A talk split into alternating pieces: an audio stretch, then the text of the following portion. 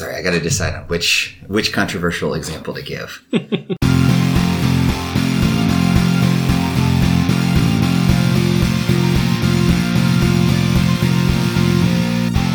Hello and welcome to Simply Faithful. My name is Eric. I am the pastor of Kishwaukee Community E P C near Rockford, Illinois. My name is Gray Ewing. I pastor New Valley Church in Central Phoenix.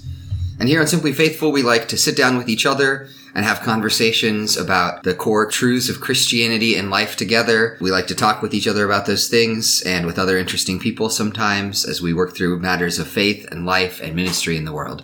We're glad to have you as a part of it today, and we'd love it if you would share this episode with a friend or talk about it over drinks or something sometime. This week, overcoming sin.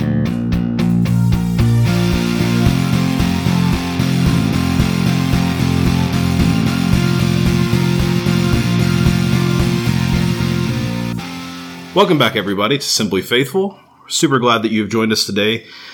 We wanted to have a conversation today with you, Eric, about overcoming sin. And there's a context to this, as there almost always is to our discussions. And in, in particular, there is a current scandal going on in the evangelical world, and uh, that's nothing new. We don't like to name such things. We like to keep these things non-hypey if we can, these con- these conversations, to keep it somewhat evergreen. But if you're listening to this sometime in the future, then just insert the evangelical d- scandal du jour uh, of the day. Yeah, that sadly doesn't date us at all. Yeah, sadly, that's the case. And in this current big evangelical scandal, I think people are wondering, like, how can someone who is so gifted, so mature, such a big deal, be caught up in so much personal sin? Like, how did those two things happen and hold together? And so on that big level, we wonder, like, what is this person really a Christian, or other people that we might listen to actually Christians? But then on an individual level, we think, well, I'm a Christian. I still struggle with sin. I want to know, like, should I expect this sin to go away? Or, um, you know, I know I'm supposed to be perfect as my Heavenly Father is perfect, as the Scripture says, but I also know that I'm not perfect. And the Bible also says that there's forgiveness of sins. Also, we read verses sometimes like in First John, like maybe uh, First John chapter three, verse nine, which says that no one who is born of God will continue to sin because God's seed remains in them. They can't go on sinning because they've been born of God. And so we think, if there's sin in my life, and we're going to probably talk about the actual reading of that verse, but if there's sin in my life, how can I be sure that I'm born of God? And how can I be sure of anybody, big picture, if we're really following God, if there's the presence of sin in our lives? Yeah, I think it's worth maybe jumping in right there to name something up front, which is that the reason that this is a question that we all wrestle with is because, of course, while we have those sorts of places in Scripture, we also have plenty of places in Scripture, like First John one, which tells us that if anyone says he's without sin, then he's deceiving himself. And so we constantly exist in this sort of tension, I think, where Scripture does acknowledge indwelling sin as a reality, but it doesn't sort of surrender to it or treat it as, in any given instance, inevitable in the way we sometimes do, but does really try to hold out the life of Christ and holiness and obedience to God as things that we're supposed to strive for. And finding not that balance, but that place of tension, I think, is really important for Christians. Yeah, and this isn't so much an episode about assurance of salvation, although I think that we could definitely do that one in the future, but more of this idea of, like, how do I actually engage with this? How do I actually change the sin patterns in my own life? How do I overcome it? And I want to talk about it both theologically and also practically and hopefully helpfully there at the end. But theologically, we just have to wrap our minds around what is actually going on in the life of a believer when there's sin present. Can those two things exist? And, you know, to step back in time a little bit, Saint Augustine talked about the four states of humanity. And uh, he mentioned these all had Latin names. I won't go into those, but he says, you know, at first we were able to sin. Then secondly, we were not able not to sin. So if you think about the Garden of Eden, we were able to sin, and Adam and Eve did sin. Then secondly, not able not to sin. What we were plunged into, the whole human race, was sinful at that point. It's as- worth stressing there that Augustine doesn't mean, and we never mean when we talk in that category, that everyone is as awful as they could be, but simply that because of the context of our rebellion against God, since ultimately everything that isn't done to God's glory and in communion with him is in some way corrupted by or touched by sin. That's right. We're not able not to sin, even when we're doing otherwise good things. Yeah, we sometimes talk about total depravity, and a lot of people have said that's not the best term. It probably isn't the best term, but what is the best term? By total depravity, we mean that every part of humanity has been affected by sin. It doesn't mean that everyone is continuously as sinful as they could be. And part of that is because, well, all of it is because God restrains it in the world. But we did fall into this state where we're not able to not be sinners, we might say. The third state is able not to sin. You think about Christ gripping us, newness of life coming into our souls. We're able then to become more and more in the image of Christ. We're able to put off sin that so easily entangles, as Hebrews says. We're able to not sin, even though we still do sin. And then the fourth state is unable to sin. So we think about the state of glory, state of perfection, uh, when we are, and everything in the world is made as it should be, there will be no sin. And so that's a helpful, I think, bookending kind of look at the person and as it relates to sin and humanity. There's a really important nuance there, too, that I think is worth paying attention to. So when you think about us before the fall and rebellion, and you think about us after Jesus has saved us, but before the resurrection and glory. On one level, he describes this states the two way. He says, before the fall, we were able to sin, and now we are able not to sin. And of course, in one sense, both of those means we can do the opposite as well, right? You know, that it was, you, they were able not to sin before the fall. We are able to sin now. But the reason that he puts it that way is because he wants to stress the sort of change that's happening and the sort of reality of like what our heritage is, because for Adam and Eve, their heritage does not involve sin, right? And their rebellion in some ways is unprecedented in terms of God's good creation. Whereas for us, of course, we have this heritage of sinfulness before the work of Jesus. And so we, while we were able not to sin, we're going to recognize that that's a sort of like pulling away from this, um, this old nature, old way of living that Scripture constantly talks in terms of the old and new. That's right. It's kind of a dance between, is this like a historical thing or is it a, like an internal thing? And I think that tension shows up. But regardless, it's a helpful metric, even if you want to pick it apart a little bit. But really, we exist in, in state three, both historically and personally, a lot of our times when we're wrestling with sin, which is that we are able not to sin, but we still do sin.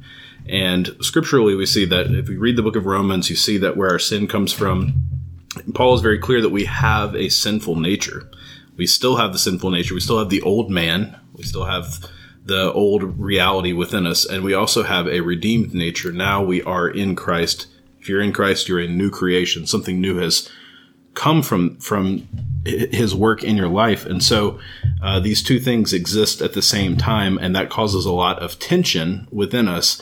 Some of the tension that we might see in Romans seven with Paul's wrestling with his own sin. And I think that Eric maybe has a different understanding of that I do, passage. But we'll let that slide for now. But most scholars and smart people in the world think that in Romans seven, Paul's wrestling with this whole reality of uh, this, the things I want to do, I can't do. The things that I don't want to do, I find myself doing. You know, a wretched man that I am, please, you know, who will save me from this body of death? And the wrestling is there. Do you want to say anything about that? Or no, we can leave it be. Other than that, I feel the need to note that I don't know that most scholars agree with you, but my view is idiosyncratic enough that even the scholars that disagree with you, the majority of them probably disagree with me as well. But with that said, let's let's go ahead and talk talk about, yes, there is that struggle that, that all Christians do. You agree that there is a struggle within Christians to, of do, doing things that they don't want to do and not doing things they want to do, and that that represents the kind of tension that exists with being having a redeemed nature and also a sinful nature? Oh, absolutely. Although it's also worth noting that I think that Scripture often actually views that almost as two forces working on us, right? So flesh and spirit is oftentimes the way that it frames that divide. And that's not talking about like physicality and immateriality or something like we talked about last week, but that's really talking about the struggle between the old self, the flesh, meaning that sort of part of us that in Adam died, and, um, and the world and all of that that feeds in to, to tempt us still to sin. And then the spirit, meaning the Holy Spirit, God working as this principle within us to draw us towards himself and away from sin. Yeah. I would also say that what we sometimes call ontologically, like what is true of, of our very selves, we are of two different natures, right? Because that's, we have a sinful nature that still clings on, but it's very clear in Scripture that we have a redeemed nature as well. Yeah, so this is big words and a little philosophical. I actually wrestle with that, though. So one of the interesting features of Scripture is that it does not talk of redeemed believers as sinners, while it readily acknowledges that we still sin and even struggle with sin. Like, I think it, I think there's a sense in which it wants to say the new nature is really definitive in Jesus Christ, right? Like, when we're, you know, given the new birth, when we're made alive and we're dead before, like, the most essential part of us is now redeemed in Jesus. And that's why we have hope for some amount of victory and things like that, which we'll talk about. And none of that's denying the reality of, you know, the need to put off the old self and the way that sin still so easily entangles and we face temptation and all of that. But I do think there's a way in which sometimes just saying we have two natures makes it sound like you've got like the guys on both your shoulders, or, you know, you've got like the two wolves inside of you. I think there's some meme I saw a little while back about that. And, and it gives them a kind of equivalency, which I don't think Scripture gives. It would say, if you're in Christ, you are a new creation. Like, that's what's essentially true of you, but you are still wrestling with who you were and who you are, in as much as you're still in the world and in the body of flesh and assaulted by the devil and stuff like that. I think that's a good word. And I don't know if we'd be in the exact same place if we teased it out, but I do agree that the way that we sometimes talk about it, it makes it seem like our sinful nature and our redeemed nature are like an admixture or something. Like, right. Like they're, they're trying to conquer each other. One's at sixty percent and one's at forty percent or something like that. That's not the way it is. And I think about that image. I don't even know what it is. It's an artistic image of, of the body coming out of the, the old self. I don't know if you've seen that before. No. That's somewhat of a helpful picture when you think about it. It's almost like he's shedding the old nature. I'm imagining something really violent, which I imagine is not actually what the image shows, but it's a little violent. It's a little, it looks kind of like the cover of Atlas Shrugged or something. You know, it's like the, the I, in my I mind, think we have seen different covers of Atlas Shrugged. Yeah, maybe so. Anyway, it has nothing to do with Atlas Shrugged. Let's move on. Uh, okay, so we agree that there is a war inside of us, right? For the yeah. ability to sin, also the ability not to sin. And so if if it's true that we're able not to sin, the question I really want us to wrestle with theologically, just for a minute more, is how are we able not to sin? And, and in a sense, what victory over sin should we expect to have? Is, is it always going to be a full-on assault? Should we expect to have some measure of increasing holiness? Or will all of it kind of be negative until the end? Or, you know, just give us what, what comes to mind for you when you think about what kind of victory we should expect and how we're able to change.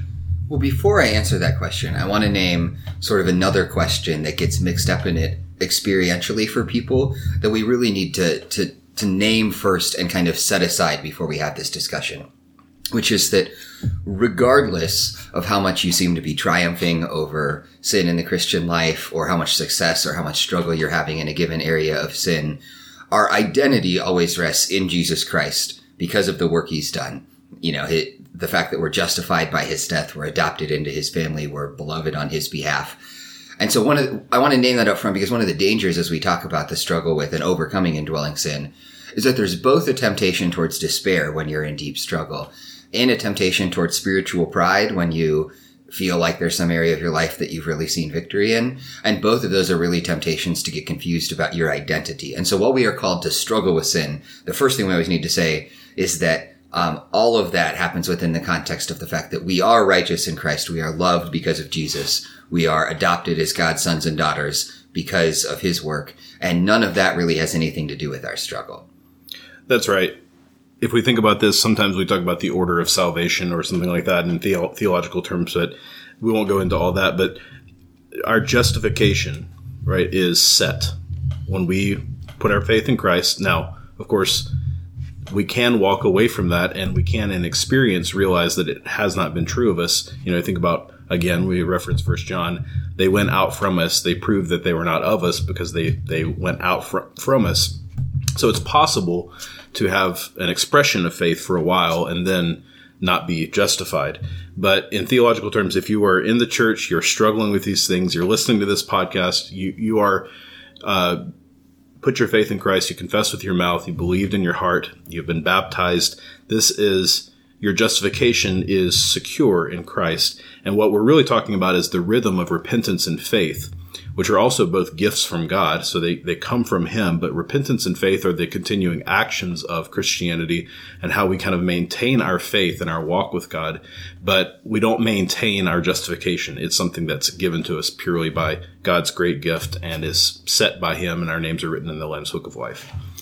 That's right. Now to your question, how able are we to experience victory over um, sin in the Christian life? And I want to, part of then where I get, think this gets messy is that let me first speak in terms of a specific sin, because I think these things get fused for Christians sometimes, right? About mm-hmm. a specific sin that they're struggling with and then just sin in general. In terms of a specific sin, I think that we as Christians can expect to see a significant amount of victory in some specific sins, particularly when we're talking about outward acts of sins or words that are sinful, uh, a significant amount of victory, but that that victory does not necessarily happen quickly, and it does not necessarily happen in a clearly delineated, easy to follow process. Um, so which is to say, first of all, it doesn't happen quickly, meaning that there will often be a lot of struggle, right? It might take months or years, even if you identify some specific sin that you're wrestling against, to see, um, to see that kind of change come. And it doesn't happen in a sort of like clearly delineated process, meaning this is actually something I've thought about in kind of walking with people through different struggles that they have, that, um, there's this idea from Malcolm Gladwell, I think that I got it, called tipping points. And the idea is that you have this like sudden radical change, and it's because there's all these like little gradual changes that get there. And then suddenly like things seem to change pretty quickly. And I feel like I've maybe experienced at different points in my life and seen with other people too, that there's often like long seasons where you're struggling and working and you don't see a lot of growth, but there is sort of like fruit and foundations being built there that then leads to maybe a season of significant growth. But I do want to say, like, in terms of a given specific sin, and there's going to be a kind of caveat, that's why I'm speaking about it this way, it isn't helpful to Christians, and it isn't biblically or practically true to say, basically, you're never going to change. And I do think sometimes we slip into that kind of rhetoric, right? Of just like, oh, you know, you're just a sinner. You're just going to, you know, you know, forty years from now, you're not going to be any farther along than you are today. And I understand the heart that that comes from, and maybe we'll touch on some reasons why as we continue. But I do think that, no, like, you know, we, we ought to have a real sense of, I can, you know, using the means of grace, using the community of faith in submission to God, and recognizing that it might involve a season of struggle to get there, see some like real growth in different areas of life. That's right. One distinction that I'm just thinking of as you're saying that is also be aware that we're talking about personal sin in this case. We're not necessarily talking about the effects of the fall on people. Right. And so it is it is very likely the case that those who have a severe depression, for instance, will struggle with that in a lifelong way. And it is a result of the fall. But I, I've known folks who have struggled with severe mental illness or things like that, and they think it's their sin that's tied up in all this stuff. And they think they never are getting better and better and better. But that is something different. That doesn't also mean that there isn't some sin involved around that that will improve and that will over time heal. But uh, and it's not to say also that you can't expect God to remove some of that and pray for, pray for it to be removed. But I think that's just a distinction I want to make. There's the effects of the fall sometimes weigh heavily on us and stay with us forever. That's right.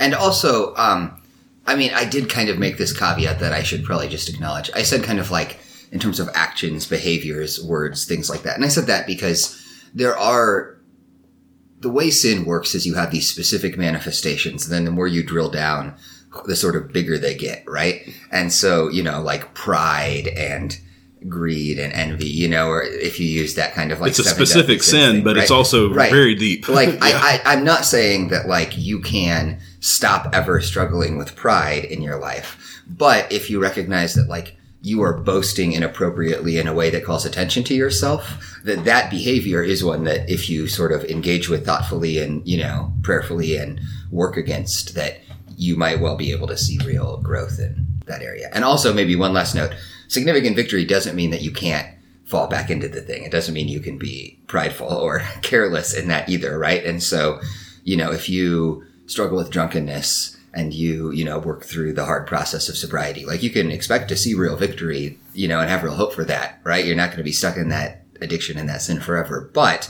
it's also true that you're going to have to be thoughtful about, like, you know, not going and having a few at a bar probably for the rest of your life, because it may well then be a thing that can, yeah, that you can fall back into. Yeah, we're speaking in tensions and caveats and stuff. We all know that this is a difficult thing to wrap our minds around.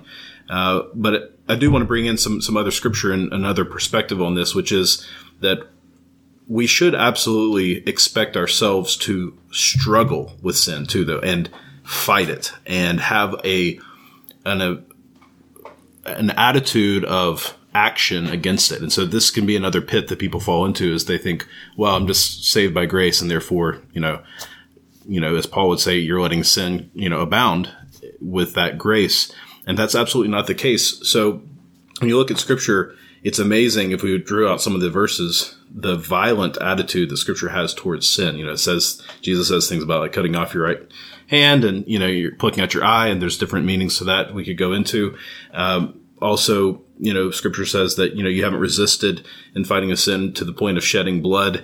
And some of these images that we would look at would be metaphorical, and we need to talk about those in those individual contexts. But the overall message of those passages is fight sin. You know, I think about uh, Cain and Abel, and Cain, you know, kills Abel, but before he does, God says, sin's crouching at the door. It, des- it has desires for you, but you must master it.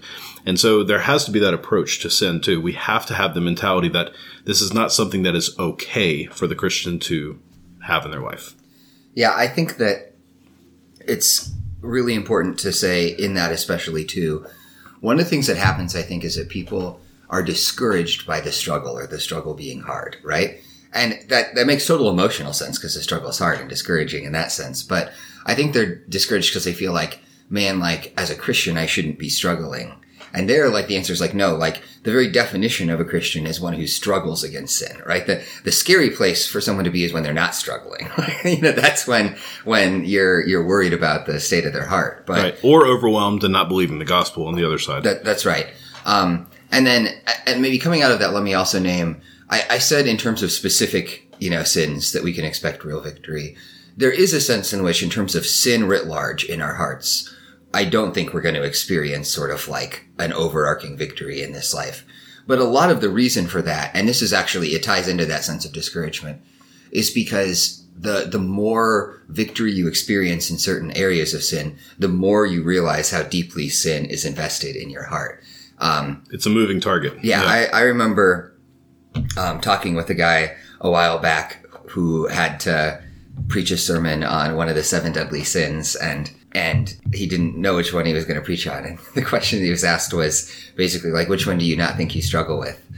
And then, and then you have to preach on that one, right? And of course, he, he realizes as he's working through that, like, oh, no, like, this is actually a real thing that I struggle with. The way the way I've heard it put is that the process of growth in the Christian life, you are becoming more like Jesus objectively, but you're also realizing more and more how far short of God's calling you actually fall. And so it can actually feel like you're getting worse in some sense as you're moving in terms of sin as a whole, but that shouldn't mask the real kind of victory that you are having in certain areas of struggle. That's right. And that's why it's really helpful to do this in community as well, so that other people can notice things about you. Like, for instance, you know, I never really escaped the fact that I feel like I am, you know, have these certain sin struggles. But then my wife, who knows me very well, says, oh, no, there's a clear delineation from gray marriage, marriage year one and gray marriage year thir- coming up on thirteen, you know. So, and she notices those things, and I don't necessarily see them, but she thinks, you know, she says, oh, you're much gentler than you were then, and those kinds of things. But it's uh, it's not easy for you to see when you're in the midst of it, so we need other people. Yeah, there's some other changes between gray year one and year thirteen, but for the sake of your pride, I won't give you grief about any of those. There are a few changes, yes. So to wrap up the theological discussion, Eric, and then we can move into some practical stuff, I, I really like First John for this. We've referenced it a lot, but I love how he says in that book, I'm writing to you that you might not sin, but if you do sin, you have an advocate with the Father, which is Jesus Christ. In a way, that summarizes all that we've been saying. It, he's writing so that we don't sin. The, the, the scriptures say to flee, you know, youthful lust, to run away and to run towards righteousness. It tells us to cut off sin. It tells us not to sin. But if we do, and we do, then we have an advocate with the Father, who's Jesus Christ, who, and that's our security. That's our hope. So moving more practically, let's just talk for a few minutes, Eric, about some ways that we can practically overcome sin. And maybe to start with, let's mention a couple ways that don't work. So if you were giving bad advice to someone in your congregation, they were like, I'm trying to overcome this specific sin, or I'm trying to be more holy, or something like that, what would you not want to say to them? I think the first thing is just stop, is, you know, or something like that. Just, you just need to decide to not do it anymore. Yeah, it's a commitment problem. Yeah. And the reason that doesn't work is because, I mean, I guess there are certain people with certain sins who have just never tried to stop that sin. And in that place, you need to say no, just start resisting it as a starting place. But, but for people who have tried to stop and it hasn't worked, I mean, if you don't change something beyond that, like they've already done that probably repeatedly. And so it's not like you should expect the outcome this time to be any different than all the times before that they decided to, you know, stop this sin and then fell right back into it. Yeah, that very quickly leads to manipulation and also shame and guilt and overwhelm. And I think it also unhelpfully sometimes encourages people that feeling badly about their sin is true repentance. Mm-hmm. You know, that I think there's a there can be a mixture in us that's like, if I feel really badly about this, then I will, you know, be more likely to not do it next time or something like that. Thinking that the root is is your motivation or your ability to overcome it is a sure way to let it have free reign in your life. Really, the root issue in both of those, and anything else we could say, I think, is that it doesn't work if you remove the the reality of the gospel from from underlying it, which is often what happens. You end up telling people things like, well, if you do this, you could go to hell, which is not actually a gospel motivation. Anything that implicitly or explicitly ends up denying that love and delight that God has in us because of Jesus Christ is going to be a bad motivation. That's right. And there are ways that we can practice Uh, worldly repentance versus real repentance, which Second Corinthians seven tells us that that's a distinction. So we'd never want to be in the position of encouraging someone just to act like they're sorry or look like they're sorry or somehow fix the perception of the problem. We want to say, no, real repentance is about the heart. And so that's really, I think, going to be the focus of what we move into next, which is, or what are some good answers? Like, how do we actually overcome sin? What would be a good thing to tell someone? Yeah, so let me actually just start by giving what I found to be a very useful, to me, way of thinking about the process of actually wrestling with sin. And it comes from Dallas Willard originally, who's an author and wrote some books. And this is one of those things that I know I got from somebody. I'm not sure how similar this is to what he originally said about it, but I know that he's the one that originally gave me these categories.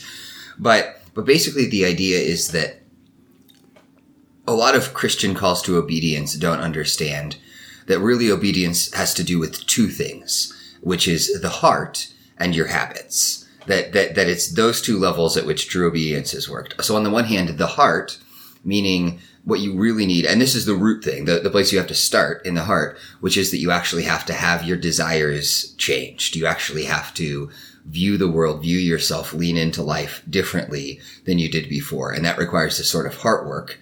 And then on the other side of it, you can kind of have your heart change and still have these sinful ingrained patterns, right? You know, and, and just sort of like ways of behaving that are in bondage to the flesh. So then you do also, coming out of that heart change, have to address habits in very concrete, practical ways to try to change those sort of habitual ways that you fall into sin. And the problem with a lot of Christian discussions of obedience, I feel like, is they're not nearly deep enough to really speak to the heart, or they're too legalistic to really speak to the heart. But they're also not practical in the right ways to actually help people change habits either. And so they don't do anything other than just make people feel bad. That's right. Yeah. And if you focus on the habits to the exclusion of the heart, you're likely uh, trying to fix it on your own power. You're likely, you know, thinking that that some method or means is the key to real change. Changing habits without the heart is exactly what the Pharisees tried to do. Exactly. Right? And that's what yeah. Jesus critiques them for doing. That's right. But only having the heart without the habits is impractical, right? Only, you know, people want to know, like, what can I be doing to uh, to overcome this sin? And it, the truth is, the scriptures talk about habits, and habits have a direct uh, correlation to change, not an indirect one. They aren't the only thing that is involved with change, but they are involved. So, yeah, so beginning with the heart, one of the things that I love to focus on when we talk about change is really just this idea of having this growing love for Christ. So there's a famous sermon by a guy named Thomas Chalmers, and it's called The Expulsive Power of a New Affection. And the name alone, the sermon is great. I've read it before, but the name alone gives you the idea of the sermon, the expulsive power of a new affection. So something is expulsive, it throws it out. And so there's a new affection, the affection for Christ, that throws out old sin. And so uh, sin is not so much defeated in this sense, even though it's defeated by Christ, it's not so much defeated in us personally as it is displaced. We have these desires for things. We have this growing love for Christ, and suddenly those things that we used to love are not quite so as enjoyable as they used to be. They don't have the same kind of power because they're taking up less real estate on our hearts. And so Christ has set up more dominion within our inner being. Yeah, I'm actually using that sermon and the idea from it on Sunday. So if you are one of the couple of people that I know listen and go to the church that I pastor, please forget everything you just heard. Another big part of it is just, um, I think there's something to experiencing the the presence of God, communion with God. I mean, that, that would be a whole nother episode to talk about sort of actually experiencing the delight and presence of God. But sin does distance us from God, right? Well, God still loves us and pursues us in our sin. Like sin does create kind of relational distance for us um, with God. I do think there's a real way in which just spending time with God helps us to fall out of love with sin because we learn to enjoy that presence and communion with him in a way that actually just makes it less appealing, in the sense that we're like, I don't want to do things that cost me that sense or that nearness to God that I feel in those moments. That's why it's so power, so much more powerful to have a relationship with him to overcome sin than to just do it on your own power. Because, you know, I've met people, I had a conversation recently with someone who was kind of disconnecting from church, kind of not following the Lord. And you could just tell as they were talking to me, they knew I was a pastor. You know, they were saying basically like, oh, I feel so badly. You know, I, I, I want to go to church, but I, you know, I think I, I know I should go to church is what they said, you know, and, and they're just like, when there's that sense of obligation in that relationship, um, it, it's not the heart that's empowering it. And so it doesn't have that same power to overcome when you want to go to the concert, when you want to go to, you know, see that person that you love. That's a different kind of want. Maybe you even need to, or you're required to because they're your spouse or something. You need to spend time with them, but it's a different kind of need than it is if it's doing out of a sense of obligation. And so I agree that having that heart, that love of God, it just is so powerful to overcome sin. Yeah. In some sense, the battle's already lost at that point, which doesn't mean that you shouldn't fight it. And we can maybe touch on that a little more with habits, but it means that you really do need to return to those hard things if that's the place that you're at, where you feel like it's just sort of duty and discipline that's making you drag yourself forward in obedience to God. Let me say one other thing about heart stuff. And this is where I think I actually disagree with Chalmers a little bit, because he kind of discredits the core thing you want to do in your heart is to cultivate a desire for God and a love for God. And that there is that sort of expulsive power of that new affection. But he kind of dismisses something that I think is real, which is also learning to hate sin is also a part of, um, of that, a part of that heart change, right? That recognizing the ugliness of sin and the destructiveness that it causes can really be an effective part of that. That, you know, you think about, like, I remember just years ago saying a hurtful thing to somebody and just watching their face crumble and realizing in that moment, like, the destructive power you that my words had, person. Right? Like, and, and, and sure, that guilt in itself isn't enough to breed true holiness, but I still think about that reality that, like, my words really have the power to destroy beauty in people as one of the things that then helps me to rein in my tongue and, you know, be mindful of the things that I say. Yeah, I think that's true. One question that I really like to ask people uh, when they're saying, how do I re-engage with the Lord? How, you know, how do I change? They've, they've maybe walked away. I, I asked them, when's the last time that you enjoyed being with the Lord? You know, and well, can you remember what it was like, you know, being with him? Do you, was it a, a retreat? Was it a, a specific practice? You know, what, what is it that really engaged your heart? Can we start there? Can we go back to that thing, you know, and just start there, because you know that it's a place where you've met him before. And that it's just, just to get that affection going again for him. I think about uh, First John three, which talks about uh, seeing God. And uh, it says, "Beloved, we are God's children now. What we, what we will be has not yet appeared, but we know that when he appears, we shall be like him, because we shall see him as he is." And so when we see Christ, that's when we're transformed. And there's a whole rich tradition called the beatific vision that Jonathan Edwards talked about, and others, uh, that when we see Christ, that's when we're really changed. And so whatever ways that we can do to see him, to stoke our affections for him, to be with him, that's what leads to heart and life change. Let's shift to habits then. And um, let me say this first. Well, I want to talk practically about some suggestions, and we're probably going to give some examples of things. In my mind, the number one universal rule about habits for Christian obedience is that there aren't really universal rules for habits of Christian obedience. And I want to say that up front, because one of the ways that the church goes wrong, and this is a thing that you see in scripture, and it's part of what Jesus critiques with the Pharisees, is that there are true wise boundaries that we might give to people, or true wise things that we might tell certain people to think about doing in terms of behavior and to, to shape and change their habits.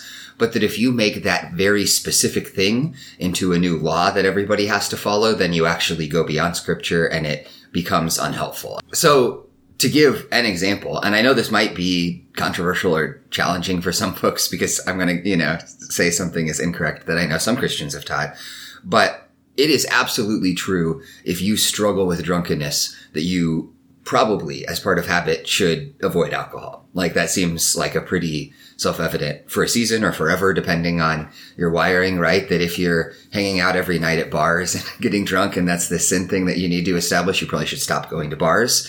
That's also a situation where there's some other good counseling and support, and there's other things habitually to do. But part of that is just don't drink, right? It's probably wise. But that ought not be a law that you then impose on every other Christian. That doesn't mean that it's a wrong rule for you to make for yourself in terms of changing habits. But when you turn that into a law then that goes beyond scripture, then that becomes inappropriate, because there are people for whom that is not helpful, or that might even feed into some other sin. It's a very hard balance as pastors. You know, we, we know that the desire to give people specific instruction is there. And it's so easy to think, like, this worked for me. This was so life-changing for me. This was so influential. You don't have to be a pastor to think this. I just know that it would be so good for them. And I feel like I'm always resisting that impulse to say, this is exactly what you should read. This is exactly what you should practice. And um, it, I think it frustrates people, because they're like, tell me the answers. You're the pastor. You know, like, give me the way that I can grow in this. And the truth is, yeah, it starts with the heart, and, it, and that leads into practices, and they're individual. And if we start down that path, we go very quickly towards the Pharisees, which we are warned, you know, very strictly not to do. Yeah, and like you said, it is a hard balance, because giving people practical. I think about it in terms of positive habits too, like, say, spending time in scripture and prayer. Uh, it's often very practically useful for people to be given kind of a program to, you know, as they embark on that. There's a lot of different programs, which is a good indication that it's a habit that we need some freedom on. Right. But that's not a wrong thing. But when that program becomes a sort of cure-all tonic, or when the expectation is that you're doing it wrong if you're not doing it, or when that isn't working for you or stops working for you and you feel like you've somehow failed, instead of just trying to change things up and try some other things, all of those can become destructive. But then let's drill into the idea of habits just a little bit. And let me name, I think the starting place for habits is that as you are struggling with sin, you need to pay attention to how that struggle plays out at a given point in time, and try to name the things that were present there that were drawing you into that situation, or drawing you towards that temptation, or, you know, working on you in the process of that temptation. And then think about how you can structurally change the way that you are acting in order to avoid that. Yeah, those could be physical things, or they could be mental things, right? So, you know, going back to the drunkenness example, you can avoid the alcohol or whatever, but you can also think, what, why am I doing this right now? I'm sad, right? I am depressed right now, whatever it may be. And so you can name those things as well, and know that there's a path towards sin, and sin does, you know, lead us down certain ways, and there there are markers along the road. Yeah, and it can be really obvious. For example, there is a sort of like, it's, it's almost stereotypical, but, you know, the young people, the young couple struggling with sexual purity who, you know, cannot understand why when they go lay down in their bed together and cuddle up against each other and start taking clothes off, then suddenly they fall into sexual sin, where you can just say, no, like, think, you know, like probably just earlier in that process, you should put a, a something in place to stop that.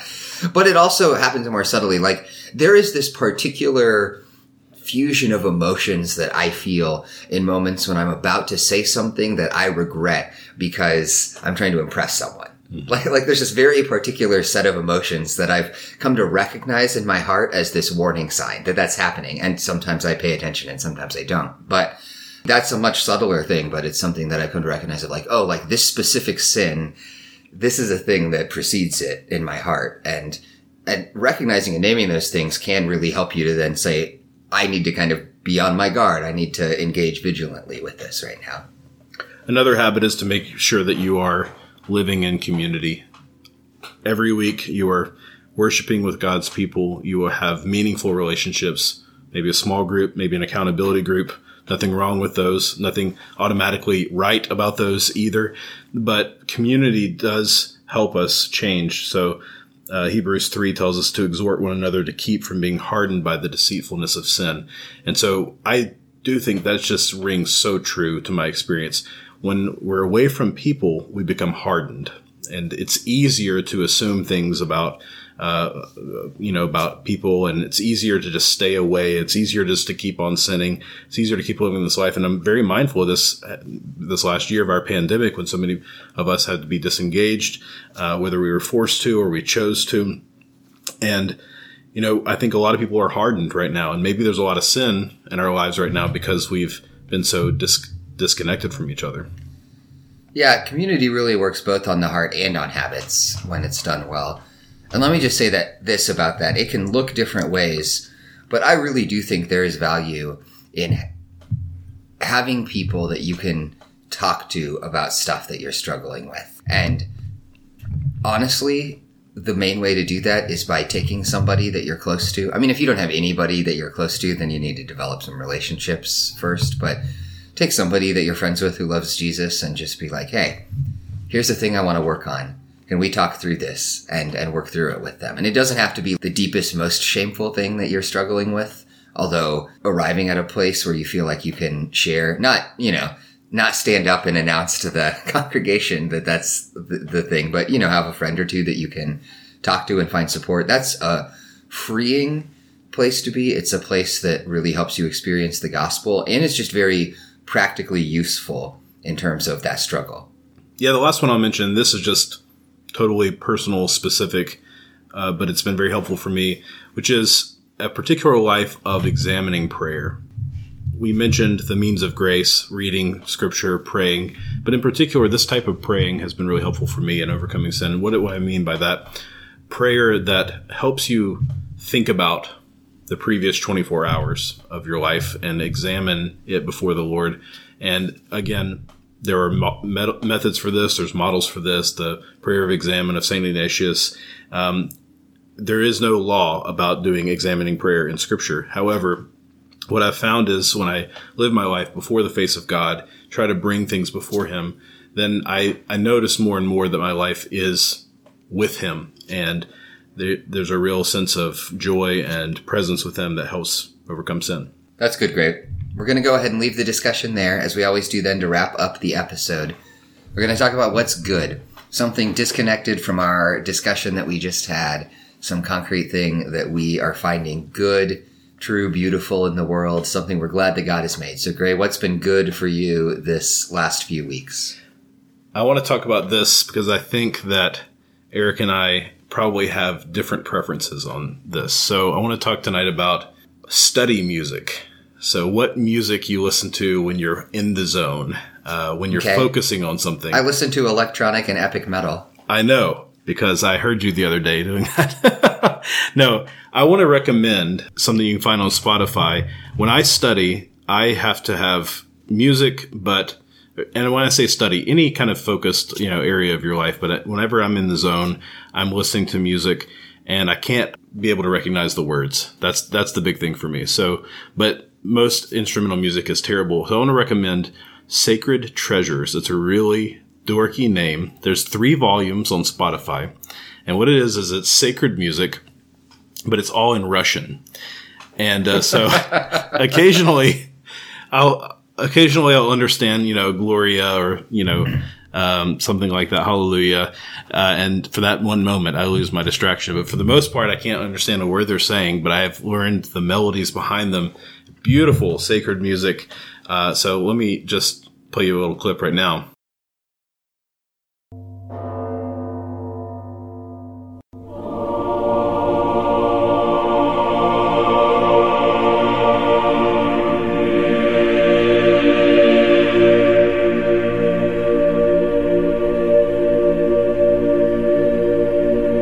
That's Sacred Treasures. And if you're listening to this and you go to New Valley Church or you otherwise listen, you're one of those millions of people that listen to my sermon podcast every week, then you have listened to a sermon that has been composed during the Sacred Treasure ritual.